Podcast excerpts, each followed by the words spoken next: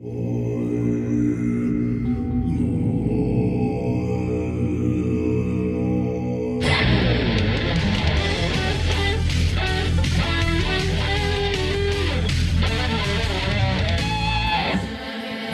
et messieurs, bonjour et bienvenue à De l'encens et des ribs. J'espère que vous allez bien. Comme à l'habitude aujourd'hui, je suis accompagné par l'homme qui est là depuis le premier épisode, 75 épisodes plus tard, dont j'apprécie l'amitié, Hmm. la présence, qui tient le flambeau, qui est un gars fiable, semaine après semaine. Alexandre, Ah, merci, Monsieur Yann. C'est normal fun d'entendre ça. Merci. 75 épisodes. Bravo. ouais, je te remets euh, le, le- le compliment, Yann. Ah, Une vraie perle.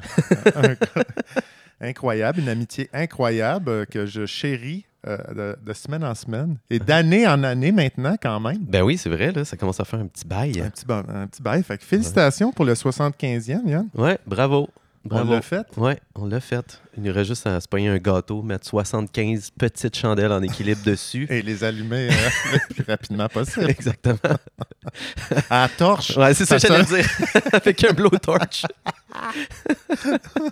Pas le choix. Yann, j'ai envie de commencer avec toi. Hey, attends un peu. Ah, ok. Attends un peu. On, on, mixe-tu un petit peu les affaires? Non, non, vas-y. Vas-y, comment tu vas, toi? Alexandre, c'est un délice de plonger dans le labyrinthe qui est ta tête à l'occasion. C'est- C'est incroyable. On a l'impression qu'on court dans un corridor puis il y a- il y, a des 90 degrés qui arrivent sans les voir. Exact. On Non, on, se va, on va par là. On va Pour par là. rester sur le bout de ses orteils. Exactement. La vie, c'est une surprise avec toi. Voilà. Alors, euh, où est-ce qu'on s'en allait? Je- Comment toi tu vas? On Ah, va aller comment comment toi tu vas? Je vais- Je vais bien. J'ai, euh, J'étais allé dans une, une retraite en fin de semaine. Oui. Et euh, je ne sais pas si tu es familier avec l'expression le nœud commence à pousser sur le vieux.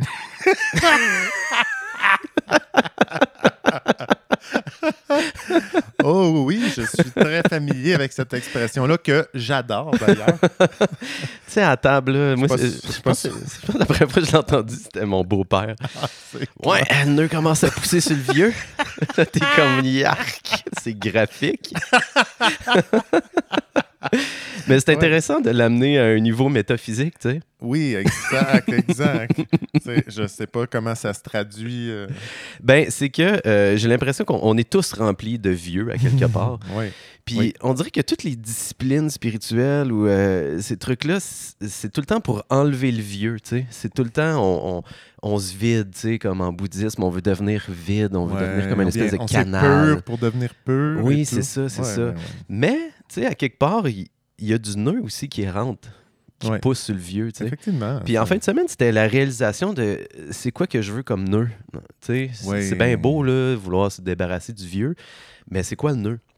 C'est quoi j'ai envie? Qu'est-ce que je veux qui m'emplisse, tu sais? Ouais. Puis euh, le vieux, c'est facile à cibler. Tu sais, c'est comme. euh, j'ai déjà fait la trail, là, je le sais. Je, je suis un gars qui est rempli de doutes constamment, Ouais. qui fonce quand même, mais qui il met quand même beaucoup d'énergie dans le doute. Fait que ça, c'est sûr que je veux que ça prenne le bord, tu sais. Mais qu'est-ce que je veux qui remplace ça, supposons? Puis. euh, T'as-tu euh, une, une épiphanie là-dessus? Quand même. Ah! Quand même. Damn! Quand même. Bravo! Ouais, ouais. Ben, honnêtement, c'est. c'est euh, J'ai le goût d'être rempli avec plus de. Comment je pourrais dire? J'ai le goût de faire plus confiance à mon intuition, Alexandre. J'ai le goût de, de me faire plus confiance puis de développer cette sensibilité-là que j'ai mis de côté pendant plusieurs années quand même. Euh, mais ouais, développer ça. Avoir plus un- l'espèce d'aiguille intérieure là, qui, qui, qui, qui me dirige vers qu'est-ce que j'ai vraiment besoin. Vers mes ton max masculin ton féminin, ton yin, ton yang? C'est un peu ça, Alex. Ah. Ouais, on va être dans les clichés. Là. Puis je vais... j'ai une petite chronique là-dessus justement euh, plus tard euh, aujourd'hui. Puis c'est pour faire référence dans le fond. Tu sais, je l'avais présenté au dernier épisode. En début d'épisode, j'allais dire que j'allais parler des émotions Oui, éventuellement. Ah oui, absolument. Et on va revenir avec ça un petit peu plus tard. Mais avant ce temps-là, moi j'ai le goût de savoir, toi, Alexandre, toi, dans ton fort intérieur. Écoute, euh, moi, Comment Yann, là, je, je- t'avouer que le- la cabane a été brassée un peu. Oui. Oui, euh, écoute, j'ai eu une. J'a- J'apprécie vraiment qu'on utilise des vieilles expressions québécoises pour, pour parler de nos émotions. Tu Le- t'es fait brosser à cabane. Ah ouais, le cocotier a été shaké un peu. euh, récemment, j'ai eu une, une journée euh, euh, hors norme, je dirais, samedi dernier. Puis c'est un. une accumulation de plein de petits événements dans les derniers jours qui, qui, qui- c'est des réflexions un petit peu sur la, sur la vie et la mort. Ouais. On pourrait dire ça Ouais. comme ça. Euh, je te résume ça. une journée catastrophique, un peu. Samedi, je pars en vélo avec un ami. euh, mon vélo brise. euh, je corche un, en- un adolescent avec mon vélo par accident. Un Je- adolescent? Oui, mais j'ai pris euh, ma chaîne, elle a, elle a jammé, puis bon, je, je basculais sur ma roue avant, puis ma roue arrière, elle a swingé sur un adolescent qui descendait pendant que moi je montais. Mais voyons donc. Je, je suis tombé, j'avais le, le coude en sang, l'avant-bras, j'ai un bœuf sur la cuisse. euh, je pense que j'ai la hanche déplacée. Mais voyons donc. Puis sur mon retour de cette euh, difficile ride de vélo, j'ai frappé un chevreuil en plein dans mon pare-brise, Oui, c'est ça, dans ton véhicule. dans mon véhicule. Comme ça, en vélo. Non, c'est dans mon véhicule sur mon retour. Il y a un petit pan. C'est-tu un pan, un petit... euh, Un fan, un fan, je sais pas. ouais, c'est ça. Un bébé chevreuil. Ouais, euh, un bébé chevreuil qui a frappé mon windshield. Oui. Donc, euh, je l'ai trouvé rough un peu. Je, je- je- je- je résume un peu ce qui est arrivé. Il y a une auto qui, après l'impact, je me suis stationné sur le bord de la route, puis il y a une auto qui est venue me voir. J'ai vu les deux dimensions de l'être humain Oui. en, en- en état de. en situation d'urgence un petit peu. Oui. Une première personne qui vient me voir. T'es-tu correct? Ça va-tu? T'es-tu sur le choc? Non, ça va. Merci beaucoup. Ça, ça fait partie des bons humains. Ça fait partie Ouais. des bons humains qui sont décents. Et j'ai eu droit à la version passive-agressive d'une femme qui marchait en hochant de la tête, en silence, vers moi, pour la questionner sur qu'est-ce qu'elle voulait me dire, pour n'en, pour n'en conclure qu'elle me blâmait Oui. euh, quand que je devais rouler à 75 dans une zone de 90. Ouais. Fait que là, un petit peu frustré et désemparé d'avoir frappé un chevreuil quand même, là, quand même un peu ébranlé. Il a fallu que j'aille prendre le bébé chevreuil par les, les chevilles pour le tasser de la route.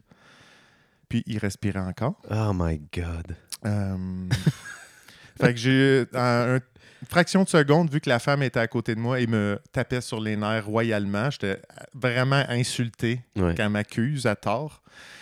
Euh, puis je- il fallait que je deal avec prendre un animal euh, en détresse. Dis-moi pas que tu as swingé le chevreuil dessus. Non. non, mais, mais il a bougé quand je l'ai déposé, puis je fais I'm out. C'est- je dis, c'est pas vrai. En une fraction de seconde, je dis c'est pas vrai, je vais pas achever un chevreuil sur la montée Ryan à Tremblant pendant qu'il y a plein de familles qui passent. De toute façon, j'ai pas de rien pour l'achever dans mon véhicule. Bref. euh, Une bonne grosse roche. bo- c'est ça, là. je- parce que j'ai parlé avec un ami, puis la limite entre euh, euh, terminer les souffrances d'un animal et passer pour un psychopathe est très mince. C'est Tu sais, tellement. t'imagines, j'ai un petit opinel dans ma voiture, on prend les oreilles du chevreuil, on égorge, et puis pendant qu'il y a, deux- il y a deux enfants dans le, le véhicule, un véhicule qui passe apeuré puis traumatisé à vie. Je pense que ce qui différencie euh, la personne, le, le bon samaritain qui veut mettre fin à des souffrances à un chevreuil et le psychopathe, c'est si tu mets à la poste certaines parties du chevreuil à la fin. c'est vraiment la, Ouais. la fine ligne. Ouais, ben, c'est ça un petit peu. Fait Est-ce que tu mâles le chevreuil ou pas? Fait, fait que, c'était- j'ai choisi de quitter la Sonienne. Oui. Fait qu'en bout de ligne, euh, c'était aussi, c'était pas nécessairement face à la mort du chevreuil. euh, pour moi, c'était un petit peu le cycle de la vie, mais c'était aussi par rapport à ma propre vie que, tu sais, là, il y a un quelque chose qui était triste parce que c'est un bébé chevreuil. Oui. Mais il y en avait une constatation qui m'a un peu frappé par après, comme si c'était un adulte, puis qu'il y aurait, parce que le chevreuil a sauté ouais, au moment de l'impact, fait qu'il est atterri dans mon pare-brise. Ça avait été un adulte, ça aurait été très dangereux. Ça aurait, pu mourir. terrible là. pour moi. Ouais, là. ça aurait pu exploser ton, ton pare-brise complètement. Complètement, là, Ouais, parce ouais. qu'il était presque explosé. Là. Fait que t'as- t'as comme réalisé. euh, la tu te fais fragilité de la vie. Oui, Et en même temps, cette même journée-là, il y a quelqu'un à Val-David, qui est un cycliste qui est mort. Ouais, quelqu'un qu'on connaissait, les deux, toi particulièrement. Oui, exactement. Fait que c'était ça. Puis quelques jours plus tard, j'ai un ami qui s'est fait opérer d'urgence, enlever des morceaux de- d'estomac. Euh, là, j'étais comme, OK, Ouais. OK, c'est, c'est, euh, ça peut arriver rapidement plus on vieillit, n'est-ce pas? Ben, ça donne le goût de, de mettre les bouchées doubles dans, euh, je sais pas, dans notre, euh, dans notre capacité à apprécier la vie puis essayer de développer des façons de l'apprécier encore plus puis de faire du bon autour de nous autres, I guess, avant de, de faire bye tout le monde, I'm gone forever. tu sais? Oui, bien absolument. Puis de, de- de placer, les, placer les pions pour nous-mêmes dans nos vies. euh. Oui. Puis tu sais, je revenais, ça c'était les dernières journées de mes vacances, je suis revenu à mon travail, puis c'était, euh, j'étais quand même débordé, mais avec euh, la satisfaction d'un retour à un, en- un emploi que j'adore. Ouais, ça c'est cool. Ouais, quand même, là, ça c'est ce que j'ai apprécié. Ouais. Yann, Oui. euh, ma thématique pour ce podcast-ci, Oui. Ça va être la boule de cristal, OK? Oh yes! Là, j'ai. Euh, euh, Est-ce que tu savais que j'avais un voisin qui a une vraie boule de cristal? c'est vrai? Ouais. Jacques qui, qui approche la, la 80 Genre Cole Coco? Jacques, euh, Jacques, Jacques. Ouais, il m'a dit ça qu'il y avait une boule de cristal, puis j'ai vraiment hâte qu'il me la montre pour vrai. Ben, ça sonne louche, ça. dans- Je vais t'en montrer, moi, ma boule de cristal, si tu veux, Yann. J'ai deux belles petites boules de cristal. Tu sais, le- on a eu. tu sais, on a eu Jérémy Costa qui nous a parlé, euh, tu sais, des fois que on, euh, on va souvent, euh, se nourrir de ce qu'on on croit déjà. Oui, absolument. Puis ça, ouais. tu sais, on appelle ça un billet de confirmation d'hypothèse. Oui, en plein ça. Et euh, c'est vraiment euh, euh, augmenté par Facebook et l'écho-chambre que ça, peut créer. Oui, les algorithmes qui te proposent qu'est-ce que t'aimes, même que ce soit Spotify, ils vont pas te proposer euh, du punk si tu écoutes seulement du classique. Absolument. Même si tu mériterais peut-être d'écouter un peu de punk. Oui, Bref, tout le monde comme mérite. de l'enceinte des Ribs, c'est les- la même idée. Oui. Donc, euh, je me suis dit, euh, Yann, dans la recherche euh, de solutions euh, que tu es et de, de- où tu vas, euh, des, des remises en question, je me suis dit, on va changer un peu ton approche. Je me suis dit, je suis tombé par hasard d'une amie qu'on connaît qui, est, ben, qui fait un peu d'astrologie, Monsieur Yann. Oh, je dit- interesting. Pourquoi que je lirais pas l'astrologie de Monsieur Yann pour le mois de septembre? OK. Parce J'aime que là, ça. j'espère que tu vas me confirmer que tu es bien vierge. Oui. Oh, oui, je suis juste à la fesse, par exemple, la Je dernière le journée. c'est ça, c'est le 21. Je suis à peine vierge. Je suis presque balance. Bon, est-ce que tu as envie d'entendre ton avenir? Je me meurs d'envie, Alexandre. Voici. Tu sais à quel point que je suis un grand fan d'astrologie. Voilà, c'est ça. Je me Mais- suis dit, on va brasser les cartes. Moi, Oui. je lis jamais ça Oui. parce qu'on en a déjà discuté souvent. Tu sais, c'est pas le, même que ça soit tu sais, le tarot comme tel. Uh-huh. Tu sais, c'est pas sa mission de, de- de se projeter dans le futur. Non, c'est ça, c'est ça. C'est de poser des questions Voilà. sur soi. Ouais. Que je me dis, on va y aller. Vierge. C'est toi, ça, Yann. Je suis prêt. C'est le temps de libérer la bête intérieure, belle vierge. de faire rugir tes espaces sauvages. N'aie pas peur. Tu es en pleine possession de tes moyens. Ce relâchement te permet d'aller vers quelque chose qui te tient réellement à cœur. Et tu es si belle anyway. Les pieds vers le ciel à regarder le monde à l'envers. Oh! Qu'est-ce que tu en penses, Monsieur Yann? Ben ça, j'en pense que c'est pas l'astrologie du Journal de Montréal. On est ailleurs. Non, non, là, puis les sources, c'est letarotlumière.com. Merci, le tarotlumière.com. Euh, ben oui, ça, ça fait absolument, absolument de sens avec euh, ce que je suis en train de vivre présentement. Quand même. je- écoute, je l'ai lu, j'ai fait. Hmm, ok, Ouais, ouais, ok, ouais, Il y a quelque chose pour Yann là-dedans. Ben oui, tu sais, je parlais d'instinct tout à l'heure, tu sais, puis il y a vraiment ça, euh, cette reconnexion au rugissement intérieur, tu sais, d'aller vers les projets, puis de- de- d'être excité par ça, tu sais.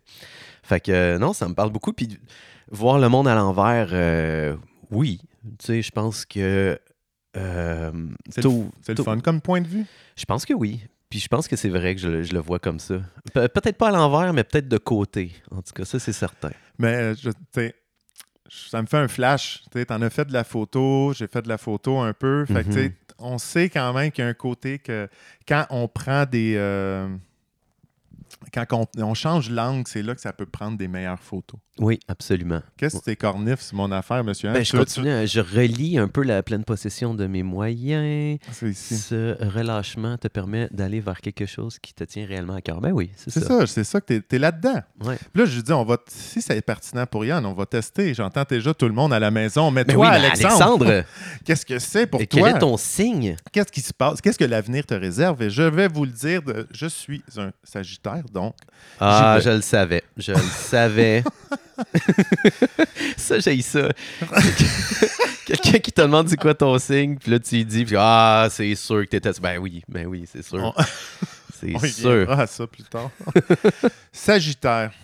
Je comprends, beau Sagittaire, que les peurs soient au rendez-vous, grandir et se laisser transformer par la vie n'est pas toujours facile, mais c'est OK. Tu peux continuer d'avancer avec douceur en gardant ton armure, ton armure pour te protéger. Prends ton temps. Ce, qui t'apprête, euh, ce que tu t'apprêtes à partager après un long chemin a une grande valeur et tu le sais. Tiens-le près de toi avec amour, respect et montre-le avec humilité. Crème, euh, c'est c'est très valeureux. Oui, mais je- honnêtement, c'est très exactement ça. Ah ouais, t'as une petite armure. Oui, mais, mais euh, oui, quand même, il y a une petite pro- il y a une protection, mais oui, il y a quelque chose que j'ai à partager qui s'en vient, puis que tu sais, euh, j'ai à la partager différemment. OK, OK. Donc, avec humilité, c'est très juste, je dirais même. Ah. Si je peux me permettre, de- de- de- c'est c'est très pertinent. En tout cas, s'il y a d'autres Sagittaires et des Vierges qui nous écoutent, euh, je serais curieux de savoir si ça. Si ça résonne, Est-ce que le message frappe à la maison? si c'est toutes des belles vierges puis des beaux sagittaires. hein, ma belle vierge? Ah oui, mon beau Sagittaire. Je vais- je vais écoute, je, vais appeler- je devrais appeler ma mère parce qu'elle est vierge. ben, on va le savoir. D'après moi, là, elle est là-dedans aussi. Tu l'appelles-tu live? Hmm. Hmm. Non, parce que je pense qu'on n'aura pas le temps de, ra- de raccrocher avant la fin de l'épisode. je salue ma mère. En passant. Voilà. fait que voilà, c'était comme un petit, euh, un, un petit regard différent, Yann. Merci, Alexandre. Sais-tu qu'est-ce que j'ai fait cette semaine? Je, euh, scrollais sur euh, euh, Netflix, voir qu'est-ce qu'il y avait, blablabla. Puis comme j'ai le goût d'un Ouais. vieux film des années 90 qui va me rendre confortable. Oh! Et Oh! je suis tombé sur Waterworld Oh! avec Kevin Costner. Donc, à l'époque, il était un film qui avait, euh, je pense, y avait eu le plus gros budget de Exact, production ça je ever dans l'histoire des films. Et ça avait été un flop. Le quand pire même. flop monétaire de l'histoire du cinéma, quasiment. Oui. C'est ce que je me souviens. Et je me souviens, étant petit, j'avais vraiment tripé sur ce film-là. Puis Oui. j'avais pas compris pourquoi que les gens avaient autant détesté. Et avec un regard d'adulte, euh, je peux comprendre pourquoi, certaines personnes n'ont pas aimé le film. Mais euh, honnêtement, si tu le vois un peu comme une. euh, un peu comme un, un, un- un livre, un comic book. Tu sais, faut pas que ça te dérange que le méchant ait un jackstrap pour rien, tu sais. C'est un peu ça que je veux dire.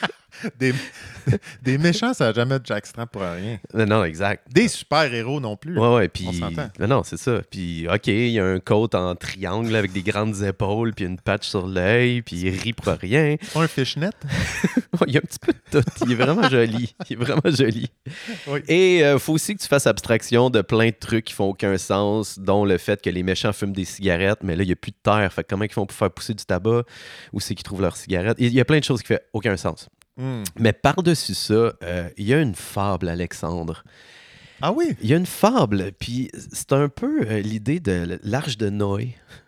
Oh, Fait que là, euh, aujourd'hui, je, je fais une chronique sur l'arche de Noé, Oh, Alexandre. magnifique! ah, c'est magnifique. Euh, fait que, tu sais, premièrement, je me suis demandé, est-ce que les chrétiens y croient vraiment? De Noé-là? Sont-ils aussi niais que ça? Wow, attention. Non, c'est sévère, ça? Oh, c'est sévère. Non, mais sévère. attends, attends, on va euh, remettre les prémices de base de la, de la fable. Là, Oui. Je veux dire, c'est OK, gang, amène un mâle et une femelle de toutes les espèces, chop chop, là, puis ils font Mhm. la queue leu Ouais. sans se dévorer Ouais. pour aller dans l'arche. Ouais, mais euh, les chrétiens, ils ont, ils ont des bons contre-arguments contre ça, Alexandre. Tu, veux, tu veux entendre? Oui. Avec Dieu, tout est possible, Alexandre. c'est pas mal le contre-argument qui, qui va contre tout. là. Ça, c'est... Parce que là, tu sais, euh, j'étais voir, je, je regardais des vidéos YouTube sur l'Arche de Noé, tu sais, puis là, dans les comments, c'était comme Ouais, mais là, il faudrait pas que tous les animaux soient sur le même gros continent pour qu'ils puissent venir rejoindre Noé, tu sais. Puis là, le contre-argument, c'est toujours comme Ah, quand tu crois en Dieu. Là, ouais, mais il y aurait pas un petit peu trop de CO2 si, mettons, l'océan montait un pouce au-dessus de l'Everest? Il pourrait pas respirer pendant un an dans un bateau. Ah, le monde était différent, c'est Dieu. mais comment est-ce qu'il faisait pour nourrir les carnivores pendant un an? Ah, c'est des arguments béton. c'est solide. J'aime Donc, ça, mais, mais j'aime ça. Je pense que je vais pouvoir m'en servir euh, dorénavant. Euh, pourquoi tu n'as pas fait ce retour d'appel-là? Ah, Ah, crois en Dieu, tout est possible. Le message s'est rendu. voilà, tout simplement. Alexandre, combien tu penses qu'il y a de chrétiens qui croient à l'Arche de Noé? Euh, Selon un des derniers, ouais, selon un des derniers euh, pourcentages. euh, je dirais dans, dans les groupes de chrétiens, je dirais 56% ou 33 Oh my God, que t'es proche, c'est exactement entre les deux. C'est 51% des chrétiens qui croient en l'histoire de l'Arche de Noé. Wow! Mais là, les 51% qui y croient, ça leur fait peur qu'il y ait 49% qui ne croient pas. Euh, selon le- leur speech, c'est comme, ouais, mais là, s'ils ne croient pas à l'arche, ils vont, euh, ils vont se mettre à, penser que c'est correct d'être homosexuel puis de se marier ou euh, d'avoir du sexe avant le mariage. Hmm. Tu sais, ils créeront plus à ces grandes valeurs-là. Puis ça, Ouais. je l'ai vu, là, comme cette espèce de discours-là, j'ai fait. Whoop-a-lie. Fait qu'il faut, faut croire autant au fait que l'homosexualité, c'est mal que- qu'à l'Arche de Noé. Ah oui, ok, Ouais, on est ça, là. ça s'équivaut. Mais là, il faut se mettre dans leur tête. Il faut comprendre l'univers du chrétien moyen. Alors, il faut comprendre que pour un chrétien, l'univers a débuté il 6000 ans. Hein? C'est ça, là, on revient au billet de, de confirmation d'hypothèse. Il faut aller voir de l'autre côté Ben de, la, oui. de la clôture. Ben là, ouais, moi, j'étais allé voir des speeches d'enthousiasme de l'arche. Absolument. je T'as voulais bien voir fait. ça, Je, ouais, ouais. je suis- je suis content que tu aies fait ça. Ah ouais. Ça n'a pas changé mon opinion, mais tu non, mais tu sais, élargi. On élargit nos horizons comme ça. Si Voilà. t'es de gauche, il faut que tu entendes un peu de discours de droite et vice-versa. c'est ça, exact. Fait que je suis allé de l'autre côté du miroir, Alexandre. Oh, j'aime ça. Alors, l'univers qui débute il 6000 ans, tu sais, avec Adam et Ève. Ensuite, il y a la venue d'Abraham, euh, 2000 ans après, euh, et Jésus, 2000 ans après ça. Donc là, on est rendu à 4000 ans. Et euh, Jésus à aujourd'hui, ce qui nous amène à un autre 2000 ans, tu sais. Fait que là, 6000. Hein? OK, fait Ouais. Puis euh, les dinosaures, on les, ils sont Non, squeezés à quelque part. non, c'est ça. Ça, c'est pas. euh, Non, OK, c'est pas dans... dans- Ouais, ça ouais. fait pas. Euh, la Terre aurait été inondée euh, 1500 ans après le début de, Adam et Ève. d'Adam et Ève. ouais. Fait que c'est vraiment dans, dans le starting. tu sais. Pourquoi est-ce que ça a été euh, inondé, Alexandre? Parce que Dieu y était en maudit. C'est ça, ça c'est vrai. Tous les humains agissaient mal, sauf Noé et sa famille. Il y avait juste lui. Le pur. Toutes les autres étaient complètement fort ça allait pas bien. Selon le baromètre euh, de Dieu. Oui, et là, la meilleure chose à faire, c'était de toutes les nayer. Ah, ce Dieu miséricorde. Ah, qu'il est bon. Alors, euh, c'est ça. Fait que là, euh, Noé, il reçoit le message, euh, construit cet euh, immense bateau et apporte deux de chacune des créatures. Mhm. Euh, ah oui, c'est ça. Ça, c'est une autre affaire que les gens étaient comme Ouais, mais là, vraiment, là, deux créatures de chaque sur le bateau, ça fait gros en esti. là. J'ai regardé, là, on est rendu à 8,7 millions d'espèces sur Terre, le meilleur estimé en Oh, ça fait du 2020. monde là. à la messe? 8,7 millions d'espèces, deux de chaque, sur un boat. Ça, c'est les insectes aussi? Oui, c'est tout, c'est ça, c'est ça. Puis, euh, parenthèse vite faite, là, éventuellement, on s'entend que c'était mâle-femelle pour euh, la reproduction? Oui. Ça fait ça, ça, ça dérape vite dans la consanguinité, C'est- n'est-ce pas? Oui, oui, on est là. On est, ça, ça a été amené là, comme questionnement aussi. Mais, Mais les- Oui. ils se défendent bien, les chrétiens, pour vrai. tu sais, euh, ils disaient, ben, premièrement, c'était euh, des jeunes animaux. Hein? Fait Hmm. qu'on prenait des, euh, Hmm. des bébés, donc ça prend un petit peu moins de place. Et aussi, il faut dire qu'on a laissé de côté toute la faune marine, ce qui fait beaucoup d'espèces. tu sais. Tous les poissons, baleines, Bon ça, on laisse ça dans l'eau. Il n'y a, a pas besoin. Non, je suis d'accord. Ouais. Mm. Là, ça- on se pose la question, mettons qu'un groupe de baleines agisse vraiment mal, qu'est-ce que Dieu fait? Tu sais, y a-t-il d'autres pouvoirs que l'inondation? Ce qui peut. Mais c'était juste la race humaine. Oui, oui, devait, oui, voilà, ça. Les autres, t'es- t'es- Les sans animaux sont- reproche. Sans. Les- Les, les baleines sont limpides. Ils ont l'âme pure. Oui. Donc, c'est ça. T'enlèves déjà ça. Puis, euh, tu sais, ça fait que là, ça fait déjà un petit peu moins de monde à la messe. Et à ce qui paraît, tout aurait rentré euh, sur un bateau qui a 510 pieds de long, 85 pieds de large. OK, et- on a des mesures. Ouais, c'est ben, en fait à l'époque euh, on, on mesurait avec des qubits Alexandre. Et un qubit euh, vaut 20.4 pouces. Hmm. Hmm. Donc on parle d'un bateau qui avait 300 qubits de long, donc évidemment 510 pieds. Oui. Euh, donc 85 pieds de large et 10 étages. C'est un gros boat. 10 étages? Oui! Oh, shit. Ouais, c'est c'est- c'est un- c'est une grosse patente. Et c'est large comment? 85 pieds. Oh. C'est un gros boat. Ah ouais, c'est un bon, c'est un bon, ça. C'est ce qui est le fun. Il y a du monde qui ont été très, très, très, très motivés au Kentucky et ils l'ont construit. Hein? Elle existe dans la vraie vie et ça s'appelle The Ark Encounter. Oh, t'as-tu une photo de ça? Euh, pas ici, mais je pourrais, je pourrais la mettre euh, ouais, sur, le, Ah ouais, faut voir sur ça. le site. Ils l'ont-tu fait flotter? Non. Non. Hmm. Mais ils l'ont quand même tout fait en bois, ce qui est quand même capoté. Là. Oui, oui, oui, oui. Puis tu peux aller te promener dedans, checker la passe, ils ont mis une coupe d'animaux. Puis euh, non, c'est bien fait. Là. Ah oui? Très motivé. Je pense que c'est une des plus, plus grosses structures faites en bois. Hmm. Mais il reste tout de même que c'est plus petit que le Titanic ou euh, le Queen Mary 2, qui est un de gros boat qui a vraiment aucun sens. Je suis un peu déçu. J'aimerais ça le comparer. Tu sais, tu viens chez. Je t'ai déjà partagé euh, le- un bateau d'une dynastie euh, quelque- quelconque euh, chinoise Oui, qui avait des, euh, des, des bateaux qui étaient euh, prob- probablement 5-6 fois plus gros que les bateaux de Christophe Colomb. Tu te souviens oui de je la me maquette? souviens, c'était magnifique ces bateaux-là. oui, c'est vraiment beau. J'aimerais ça que ça aurait été le fun de comparer avec euh, ce, ce- Avec ces, ces anciens. Ouais, ouais, ouais, absolument, absolument. Ah non, ça aurait été trippant. Donc vo- voilà pour l'Arche de Noé, mais ce que je me suis rendu compte, c'est que la destruction du monde par l'eau, c'est un thème commun qu'on retrouve dans tout plein de religions à travers la planète. à travers l'histoire. Ah. Donc, pas juste Waterworld et, euh, et l'Arche de Noé. et j'avais le goût, Alexandre, qu'on se lance dans un petit voyage autour du monde pour Ah. voir euh, quelles sont ces histoires religieuses à propos Ah. d'une inondation qui aurait pu avoir lieu. ça, ça, Yann. Euh, Voilà. Donc, euh, y- en fait, on va commencer dans le Coran. Oui. Où est-ce qu'on retrouve exactement la même histoire? C'est l'histoire de Noé dans le Coran aussi, ce que j'ai trouvé Ah oui, ok, ah, ça c'est ouais, bon ouais. ça. Sinon, on va reculer la plus vieille histoire euh, de l'humanité qui a été enregistrée sur 12 tablettes de pierre. C'est une histoire à propos d'une inondation. C'est quand même trippant. Première histoire enregistrée. Et ça parle du roi sumérien Gilgamesh qui aurait régné pendant 126 ans.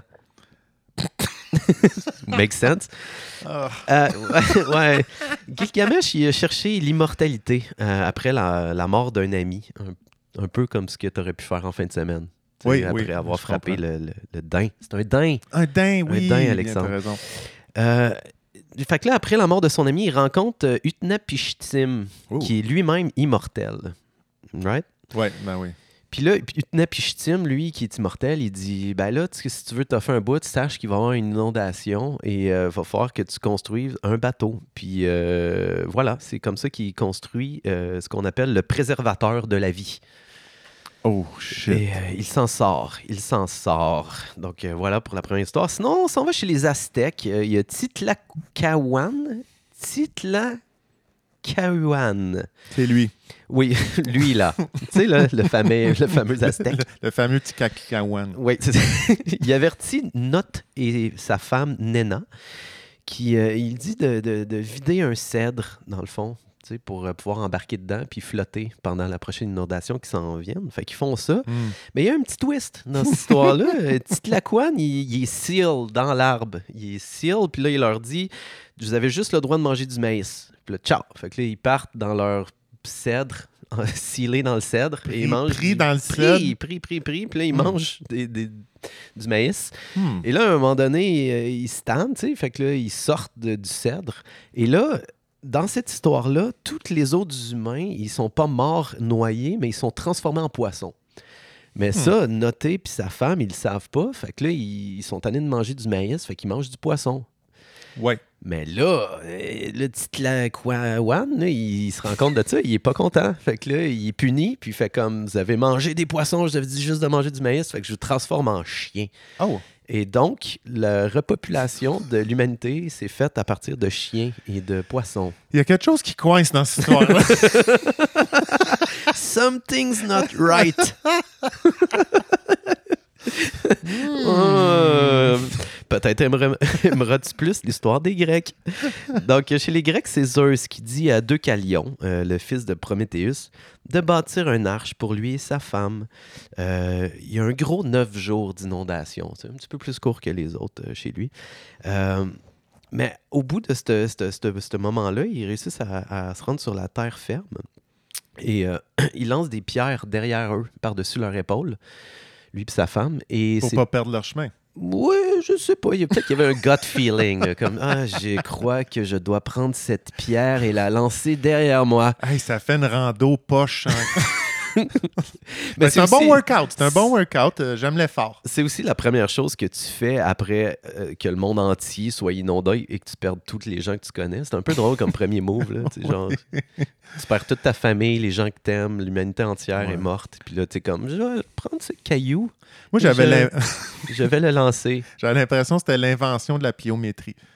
la quoi? La, c'est- la pliométrie, c'est une forme de- d'exercice. que tu tu fais des squats en marchant, euh, tu bouges les bras, tu es en te déplaçant. Là. Et c'est comme ça que l'humanité renaît grâce à la biométrie. C'est pour ça qu'ils sont en forme. les Grecs, ça. Oui, les Grecs, Hein? ben, sont en Tu forme. vois, les inventeurs des Jeux olympiques. Ah, ouais, voilà. Pas d'hasard. Bref, euh, ils se sont filés, ils ont filé leur instinct, ils ont lancé des pierres et c'était une bonne chose car ces pierres-là qu'ils ont lancées se sont transformées en tout premiers humains qui ont repopulé la Terre. Ah, C'est beau, hein? C'est magnifique. On s'en va en Chine, Alex. Oui. Celle-là, je l'aime bien. Euh, il y a un fermier qui capture un dieu des éclairs. Donc, il le capture. Je ne sais pas comment il se prend, mais il le met dans une Hmm. petite cage qu'il laisse en plein milieu de la ville. Et là, il y a des, deux enfants qui passent à côté, puis là, ils se disent Ah, il me semble que le dieu des éclairs, il fait pitié. On devrait peut-être le libérer. fait que là, il libère le dieu des éclairs. Le Yann, dieu Yann, des... Yann, Oui. je sais pas pour toi, là, mais si je capture un, un dieu des éclairs, ouais. je, je, je le fais pas euh, languir dans une cage euh, en plein milieu de la ville. là. Je l'amène dans le salon, quelque chose. là. Chez nous. Il y, a, il y a de la pièce à faire avec ça aussi, là, je veux dire. euh, un bon vieux freak show. Là. Et un feu apparaît. Oui, bon, ben, en tout cas, ce fermier-là, il n'avait Ouais. pas une vision à long terme de ses investissements, donc il a juste laissé poireauter le dieu des éclairs. Ouais, Et euh, encore pire, il a fait en sorte que même des enfants pouvaient le libérer. tu sais. ouais c'est ça. Mais ça a été bon pour les enfants, Alexandre, parce Ah oui? que le dieu des éclairs était tellement, il trouvait ça tellement, euh, Reconnaissant, il était reconnaissant. il était content. Il était content qu'il leur a donné une immense gourde, une gourde tellement grosse que, tellement grosse que les enfants pouvaient entrer dedans. C'est troué d'erreurs, cette Écoute l'histoire, Oui, Alexandre. Et puis là, il leur a dit, euh, honnêtement, il va y avoir un, un gros flooding, il va y avoir beaucoup d'eau, là. Fait que euh, moi, je vous dis, rentrez dans cette gourde-là, vous allez être safe. Et les deux enfants, comme de fait, sont rentrés à l'intérieur de la gourde et ont, ont survécu à, à- à cette, euh, à cette inondation. Par contre, après ça, il fallait qu'ils repeuplent la terre. Et c'est un grand tabou, hein, l'inceste, dans la religion Oui. et partout autour. C'était deux frères. Euh, non, c'était un frère et une sœur. Ah, oui, oui, oui. Alors, euh, après un bout de temps, euh, le frère réussit à prouver à la sœur en faisant plein de, de, de- je sais pas, des, défis qu'elle y donne. Il prouve qu'il est worthy, tu sais, qu'il a le droit de la prendre comme femme, Ah. étrangement. Fait que là, ils font ça ensemble, dans la gourde peut-être, je sais Oh, pas. Oui. Et ils se marient et ils ont un bébé, mais c'est un bébé difforme. Ah, surprise! Puis la façon qu'il règle ça, dans le fond, le gars, c'est qu'il décide de le couper en plein de petits morceaux puis de le pitcher parce qu'il est en colère. Puis là, il Mm. lance le- les morceaux de bébé un peu partout. Ah, C'est gore, hein? oui, c'est gore. Et ces petits bobos de ces petits bouts de bébé chinois là, jetés par terre, se transforment et deviennent les premiers humains, Alexandre, d'une nouvelle société ah. meilleure et plus juste. Hmm. Elle est bonne, hein, l'histoire Oui, de la Chine. Non, j'aime ça, j'aille pas ça. Elle est crunchy. Euh, on... Ça stimule l'imaginaire. Oui. On va chez les Vikings, Alexandre. Oh! Alors, bien sûr, chez les Vikings, euh, le monde n'est pas noyé par de l'eau, mais bien sûr par du sang. Oui, oui, oui. oui, Après une longue bataille entre je sais plus qui puis je sais plus trop qui, euh, le monde Il doit se avoir un Ragnar euh, là-dedans. Ouais, ouais, ouais, ouais, ou Glarkrush ou n'importe quoi avec des consonnes Svelte. Plus présentes que des voyelles. Oui. Alors, euh, plein de sang partout, tout le monde se naille dans le sang, c'est terrible, sauf un géant de glace et sa femme qui réussissent à voguer sur un bateau et à repeupler la Terre. Ça tache du sang sur de la glace. En effet, en effet. Allons chez les aborigènes, Alexandre, où est-ce qu'on a une grenouille qui s'appelle euh, Tidalik. Euh, c'est une grosse, grosse grenouille, tellement Ouais. grosse qu'à un moment donné, elle décide de boire toute l'eau de la Terre. Hmm. Et là, on se ramasse avec une grosse sécheresse, ça va pas bien. Là, tous les animaux se rassemblent ensemble pour se dire Mais qu'est-ce qu'on va faire Ouais. Et là, ils décident que le meilleur truc pour reprendre l'eau de la grenouille, c'est de la faire rire. Fait que là, tous les animaux de la planète se présentent devant la grenouille, il fait des jokes, puis là, il essaie de la faire rire, puis ça marche pas. Jusqu'à temps que ça soit au tour de l'anguille qui se met à faire plein de formes avec son corps, qui était super drôle. Et donc là, la grenouille, elle trouve ça full drôle et elle rit. Et donc, le monde s'inonde et après ça, tout recommence à zéro. Ah, Oui. écoute, il y a- il y, a quelque chose d'intéressant dans cette métaphore. Oui. Je veux dire, là, La le- grenouille? Ben, le- la dynamique entre animaux, euh, les- de prendre les choses avec humour, euh, Oui. la légèreté de la vie. Ouais, c'est vrai. C'est sûr que, tu sais, on s'entend que quand elle crache toute l'eau, a naillé tous les animaux qui, qui étaient autour, là. Mais bon, Mais il y a quelque chose de, de zen là-dedans. de- Il n'y a rien qui fait du sens. C'est super. c'est super, C'est super. Chez les Autochtones aussi, euh, pour terminer, dans le fond, tu as Waina Bouzou qui, euh, qui prend aussi l'aide des animaux pour s'en sortir cette fois-là. C'est comme l'humain puis les, les animaux qui s'aident. Puis il y a juste un, vieux raft en morceaux de bois. Fait que je trouve que, tu sais, comme chez- autant chez les, euh, les aborigènes que chez les autochtones, il y a vraiment plus une relation saine avec les animaux où est-ce qu'on s'entraide puis on fait partie du- de la même écologie versus les chrétiens que c'est comme nous, l'humain, avons sauvé tous les animaux et ils sont redevables, tu sais. Nous contrôlons cette planète. Ouais, je trouve qu'il y a comme un Ouais, lien à faire. C'est intéressant, ça. Il y a un lien à faire entre euh, l'espèce de colonialisme judéo-chrétien, d'aller chercher des terres, puis que l'homme a le droit de, sur tout. Euh, je trouve que ça, ça représente bien ça, l'arche de Noé. C'est vrai. J'apprécie ton input là-dessus, Non, Alexandre. mais. euh, c'est le c'est parce que tu l'as si bien résumé. Ça reste quand même ça. Qu'est-ce que tu veux faire de plus euh, Ouais. Euh, les animaux, euh, la relation entre l'humain et la- les animaux, ça- on, on le voit tout de suite là, dans la, la religion chrétienne versus euh, les, les aborigènes. là. Ben oui. On est ailleurs. Là. Puis ça, Voilà. ça reste toujours. C'est pour ça qu'il y a un intérêt aujourd'hui de l'homme blanc vers l'autochtone sur ses. Ses racines, ses croyances, euh, tu trouves ça un peu plus noble et un peu plus connecté Oui. avec la nature. Ouais, là ouais. versus euh, c'est Dieu qui décide, là, puis euh, nous, on est l'intermédiaire entre lui puis les pauvres euh, êtres vivants de cette planète. Oui, c'est ça, c'est ça, qui sont à peine vivants dans le fond. Qu'on peut crusher quand on veut. Ouais, c'est ça, exactement. Exploitons. Selon la volonté de Dieu, bien sûr. Et voilà, ça vient de lui. Alors voilà, Alexandre, c'était les, les arches de Noé monde Mais- entier. Merci, Yann. Ça fait Euh, plaisir. écoute, j'avais un petit envie de taquiner, Yann. Je- En fait, la, Oui. réelle, euh, la réelle motivation derrière ça, c'est de retrouver mes euh, lettres de noblesse, bien sûr, parce qu'on a, s- on se- on a quelquefois, on s'est quelquefois moqué de la science de Alex. Yes, yes, vas-y, Alex. donc, donc, euh, là, j'avais un petit envie de replonger dans, dans deux anciens épisodes de, de l'encens et des ribs, OK? Qu'est-ce que j'ai Je vais, dit? je vais commencer avec euh, le premier qui, Oh non! qui vient de, l'épisode Singularité et chasse au trésor. Ah, j'ai OK? ça pour avoir raison. Et voilà, un instant, Yann. Oui, un oui. instant, tu vas voir. ça qui est dur à calculer parce que vu que les, les avancées technologiques sont. C'est tellement exponentiel que c'est ça me surprend pas que ça soit 5-10 ans en bout de ligne. Oui. Ben non, c'est C'est ça. ça, c'est sait pas. dur à calculer. Et aussi les, les effets, euh, de, les catastrophes climatiques aussi peuvent euh, s'accélérer de façon exponentielle aussi. là. Ben, c'est en plein ça. tu sais. Fait que, mesdames et messieurs, euh, je vous, en- je vous encourage à, à partir vos gageurs maintenant. C'est soit euh, de, de- de- de dire que ce, ce truc-là va arriver dans 20-30 ans, comme tous les plus grands scientifiques qui travaillent dans le domaine le disent, ou vous pouvez aussi voter pour Alexandre. Et voilà. Ouais. Et voilà, Yann, ça c'était la prémisse de départ, n'est-ce pas? oui, oui, oui. Puis, euh, dans l'épisode euh, Growl, les journaux de gratitude, euh, qui va comme suit, là, je vais essayer de le placer au bon moment. Ça va être difficile, mais on va essayer ça. Ah. C'est pas Y messieurs, faites à toi un le devoir. La calotte glaciaire euh, brûle, euh, fond, pardon, euh, à une vitesse de quatre fois plus rapide que ce qu'on avait anticipé. Voilà, Yann. oui, merci. Donc, effectivement, comme, comme M. Alex le mentionne,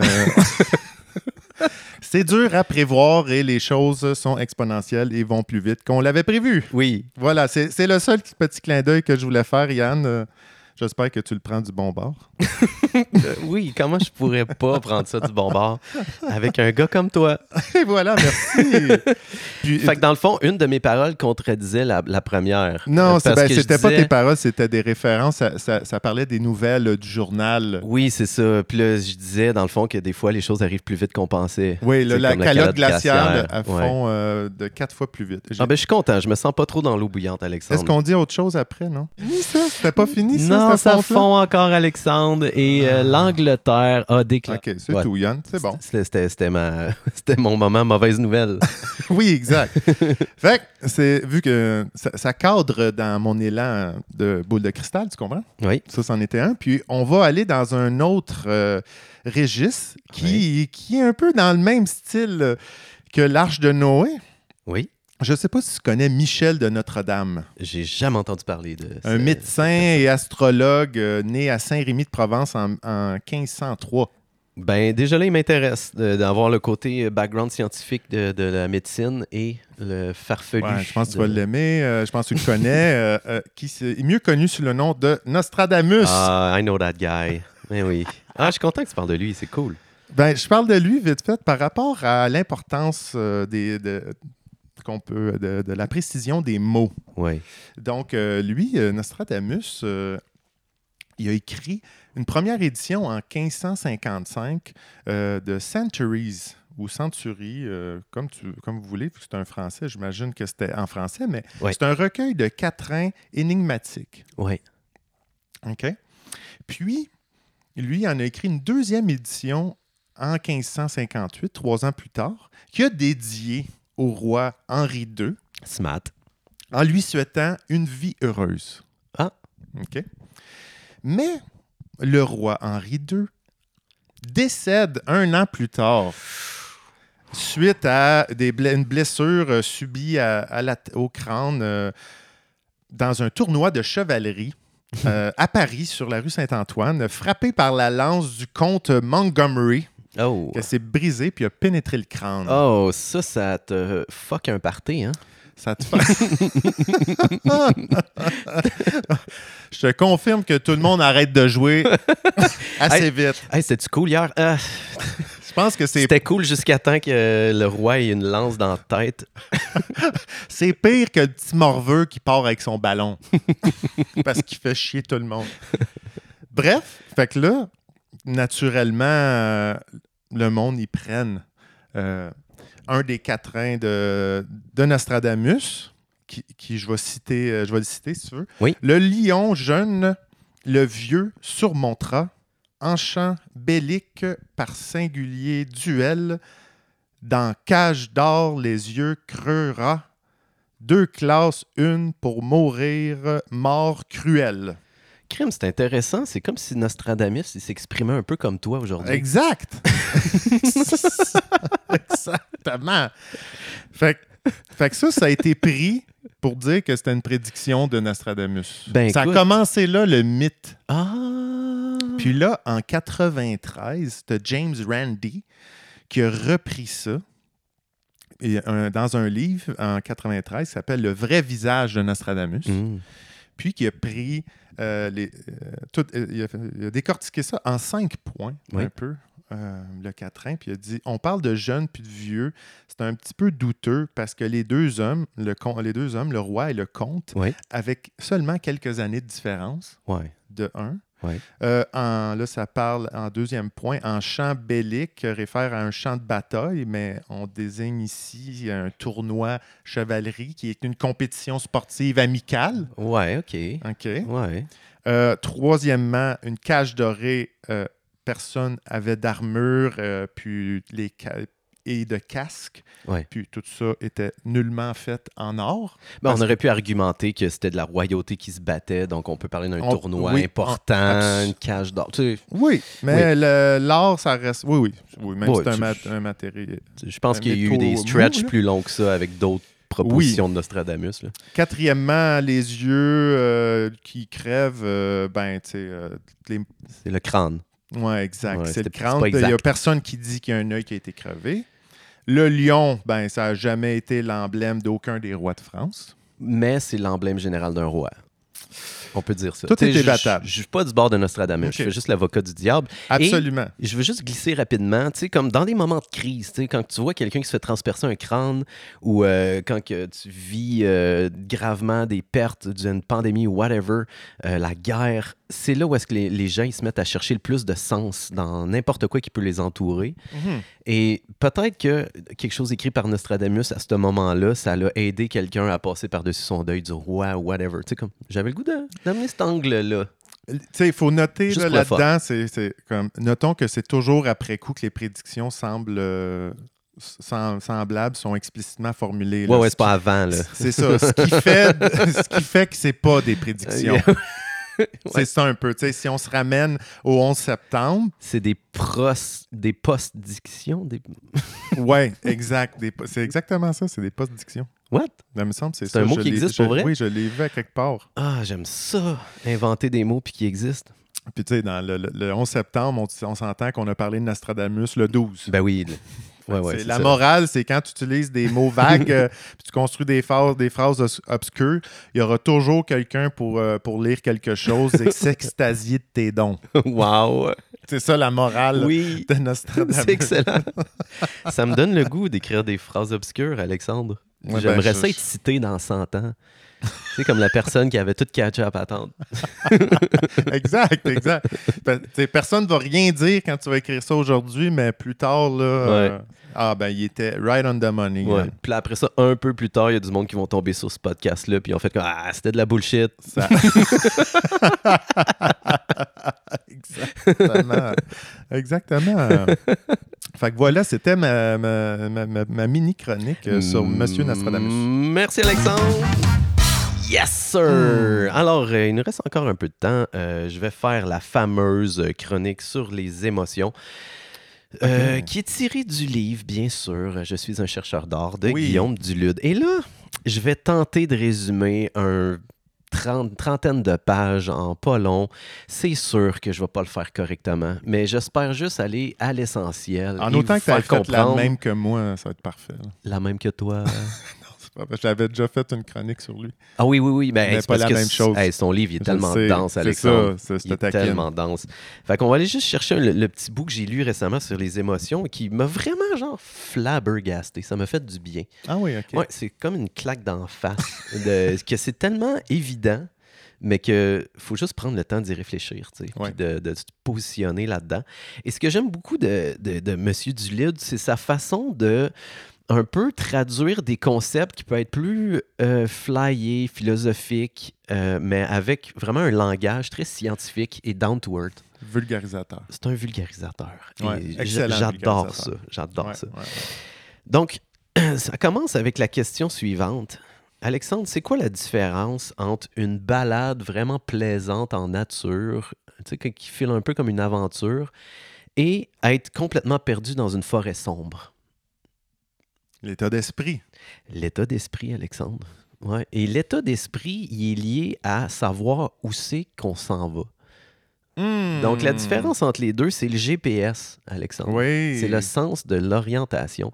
Tu peux être dans la même forêt, mais selon que tu as ton GPS puis que tu sais t'en servir ou pas, hein, tu n'auras pas le même feeling. Hmm. Hmm. Absolument. Absolument.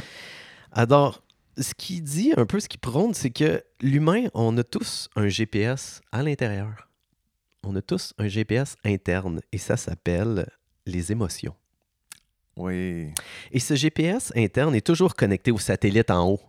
tu vois un peu comme les allusions qu'il fait avec. euh, oui. tu sais, je suis comme, ah, tu sais, la, la foi divine de croire en quelque chose, tu sais. Ouais. Mais là, c'est un satellite, j'adore ça. Je trouve que ça fait vraiment du sens. Et c'est peut-être juste moi qui pose des yeux de- d'éberlué un peu là-dessus, mais je- Ah non, j'aime ça. tout, tout ça fait beaucoup de sens pour moi. Alors, c'est ça. les- le GPS de l'humain, c'est les émotions. Le Quelles sont. Attends, le satellite, c'est pas aussi peut-être le cerveau? Euh, lui, il dit que le. Ouais, peut-être. Peut-être. Ça se peut, c'est un neuropsychologue. Ouais, ça ferait Ça du sens. c'est référence entre l'émotion puis la caboche. Peut-être. Peut-être. Ou Dieu. c'est peut-être le cerveau, Dieu. Voilà. Alors, quelles sont les émotions, Alexandre? T'es connais-tu par cœur, juste pour le fun?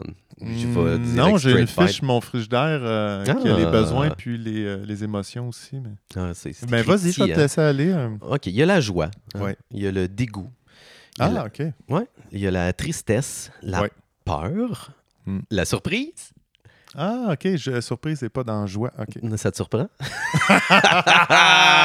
Babao! Et la colère. OK.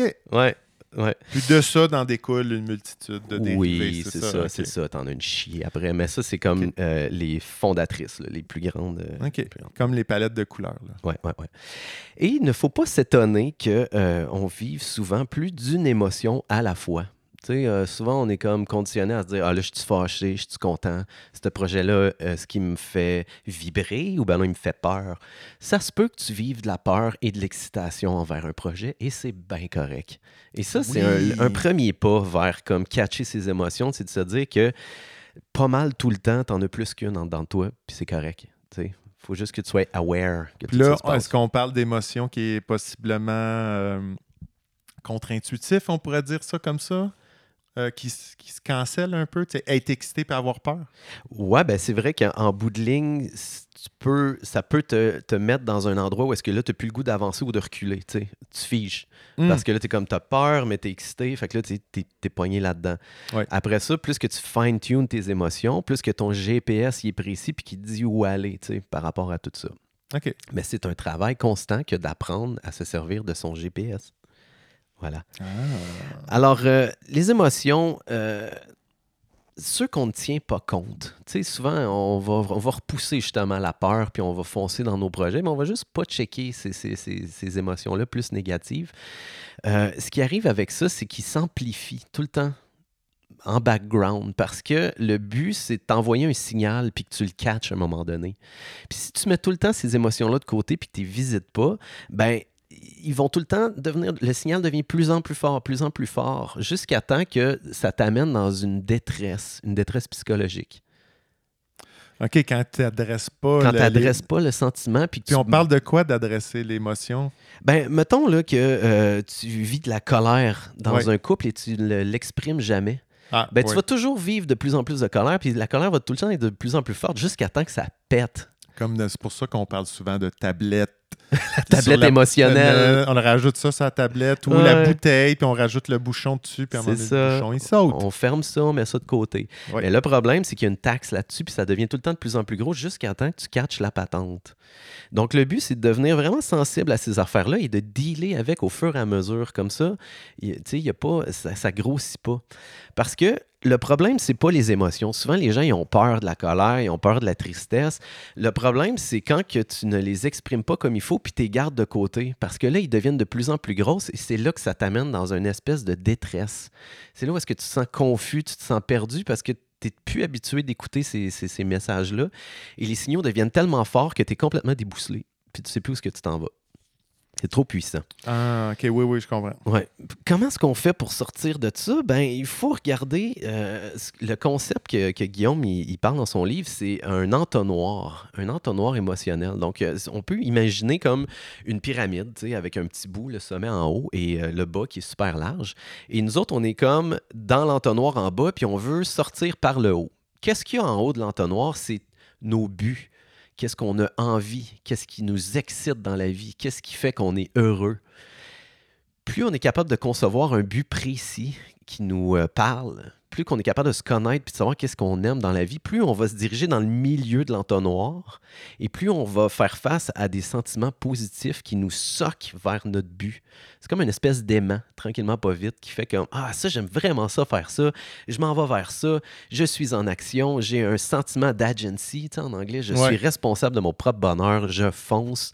Et l'humain est designé pour avancer et, et tout le temps se devenir meilleur, Ouais. en fait. On est Ouais. fait pour ça. Exact. Si on fait du surplace, c'est là où est-ce que, hein, il y a du calcaire qui pogne dans les os, puis là, ah, on se met à C'est ça, à la seule chose qui est jus, positive, c'est l'action. La seule chose qui est négative, c'est la stagnation. C'est ça. C'est ça le raison. C'est un peu ça.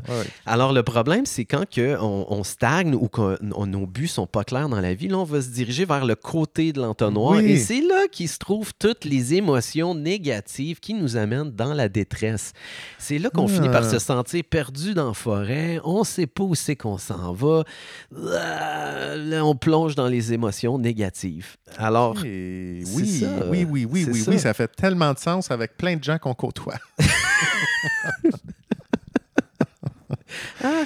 mais c'est Ah, pas mais, facile. euh, moi, le pas- premier, des- c'est déjà c'est arrivé en masse. Ouais, ouais, ben oui, ben oui. Puis, tu sais, je veux dire, euh, c'est pas évident, là, de cibler des buts dans la vie, de cibler des choses qu'on aime. Tu sais, c'est tout qu'un processus de. de Ça change constamment Ça aussi. change constamment et on n'a pas tous euh, la- l'accès au même bout d'entonnoir. Tu sais, il y a des gens que c'est- plus naturel, là, le couloir, c'est plus Oui. facile. Oui, oui. Euh, Il y en a pour d'autres qui sont nés dans des conditions qui sont plus difficiles. Fait que le bout de l'entonnoir, il n'est pas pareil.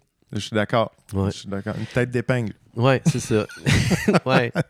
Mais il reste que, tu sais, il y a une responsabilisation là-dedans que je trouve très intéressante de, du mot intérieur, de voir, OK, ben là-dessus, j'ai du jus, là-dessus, j'ai du pouvoir. Je suis capable de, Ouais. de- de me tasser un petit peu plus vers le centre, puis de prendre du temps un peu pour euh, me demander un peu vers quoi j'ai le Mhm. goût d'aller. Euh, J'adore ça, puis j'aime ça. Moi, je, je marierais un petit peu la flexibilité, puis euh, le de mettre des objectifs dans sa vie pour être dans l'action. Donc, tu sais, de- je parle de flexibilité pour justement. tu sais, J'ai pas les mêmes envies que quand j'avais 15, 20, 25, 30, 35. Fait que Man. c'est normal de s'ajuster en flexibilité, mais à garder un. réajuster ses, ses objectifs. Absolument. C'est tellement important. J'ai eu un flash cette semaine, Alexandre. Je vais avoir 40 ans, là. Vraiment très bientôt. Bienvenue là. dans le club. Ah oui, euh, je, rentre dedans. Puis, je me suis comme rappelé que quand j'étais ado, quand j'avais genre 15-16 ans, là, je m'étais dit, mec, j'ai 50, là, ça va être fini mon affaire. Là. Ça va être, je, je veux pas, là, ça, ça m'intéresse pas. J'avais pas de, j'avais pas de personne qui m'inspirait la post-cinquantaine. Tu sais, Je me disais que c'était c'était fini après ce temps-là. Et à 16 ans, je m'étais dit, à 50 ans, là, euh, je vais pogner ma carte de crédit, je vais loader ça, je vais me pogner une décapotable que je vais louer. Je vais aller dans le Grand Canyon de- en Californie, puis je vais, je vais me shooter à l'héroïne dans le char, puis pendant que le buzz monte, je vais juste me crisser en bas du Grand Canyon avec la décapotable. Je suis comme, that's the way. Ça, Ah, euh, puis Thelma, es-tu là? Non, mais je me voyais quand même avec le petit foulard là, attaché autour de la tête. Euh, pour ceux qui n'ont pas fait le lien, c'est le film Thelma et Louise, bien sûr. Voilà. Euh, Puis je, je- je- je voyais ça dans ma tête Ouais. et ça faisait beaucoup de sens à cette époque-là, euh, Alexandre. Puis là, je me dis, il reste juste 10 ans. Je vais peut-être plus faire ça à 70, 80. temps de rajouter le Peut-être que je ferai pas ça, finalement. Hmm, S'il te plaît, ne fais pas ça. On pourrait... Parce que Yann, moi, j'avais envie qu'on fume la pipe euh, sur une galerie avec une euh, à, à 75 en se balançant. Moi, c'est mon Ah. plus grand rêve. Et euh, j'ai eu la même vision, Alexandre, sauf que moi, il y avait un petit bol en métal sur le balcon. Puis quand on crachait dedans, ça fait... Comme les sons de message. Oui. Il nous reste 30-40 ans, Alexandre, avant d'apprendre le, le banjo correctement. Hmm. c'est bien ça, ça, j'aime ça. Ben, me- merci Yann. Oui. C'est magnifique. euh, c'est- J'espère que ça va éclairer beaucoup de gens. Euh, Mettez des buts, des objectifs dans votre vie. Voilà, voilà, voilà, voilà. Merci, voilà. Yann. Alexandre, il nous reste une dernière minute. Est-ce que tu avais quelque chose? J'avais un petit nous? truc. euh, je voulais euh, éclairer les gens parce qu'on a posé la question avec euh, Monsieur Louis. Oui. Qu'est-ce qu'un corsaire? oui, yes, sir! La situation. Pardon, laisse-moi recommencer. Le nouveau mot de la semaine. Hmm. Euh, rapidement, un corsaire, c'est un pantalon s'arrêtant au-dessus du genou. non, ça, c'est la deuxième euh, définition. il vient d'une famille de pantalons. C'est un capitaine autorisé à capturer les bateaux ennemis en temps de guerre. Ah, c'est comme un pirate euh, Légal. légal. Wow! Fait que j'avoue euh, que c'est plus haut dans la hiérarchie des bandits. Absolument. c'est ça, un corsaire. voilà, Merci, voilà. merci de nous éclairer là-dessus, Alexandre. Ça me fait bien plaisir, Yann. C'est super. Euh, il nous reste 30 secondes, donc euh, c'est à peine le temps de, de nous dire bravo, encore une Ben- fois. Ben oui, bravo. Un autre de 75. fête. Ben oui, voilà. Merci, Yann. Merci, Alexandre. Merci de faire cette folie. Quel avec trip. moi. Quel trip. Voilà. Et avec vous, mesdames et messieurs, qu'on retrouve fort probablement la semaine prochaine. Absolument. Au revoir. Au revoir.